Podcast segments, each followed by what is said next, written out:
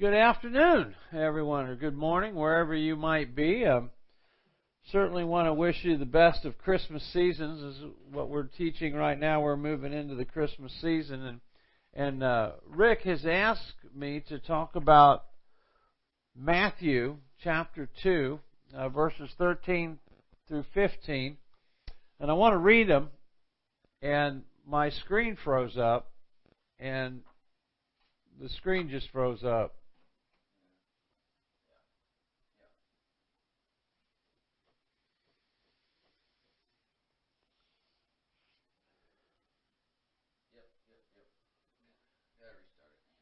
Yeah, what happened on the? You got to reboot the computer.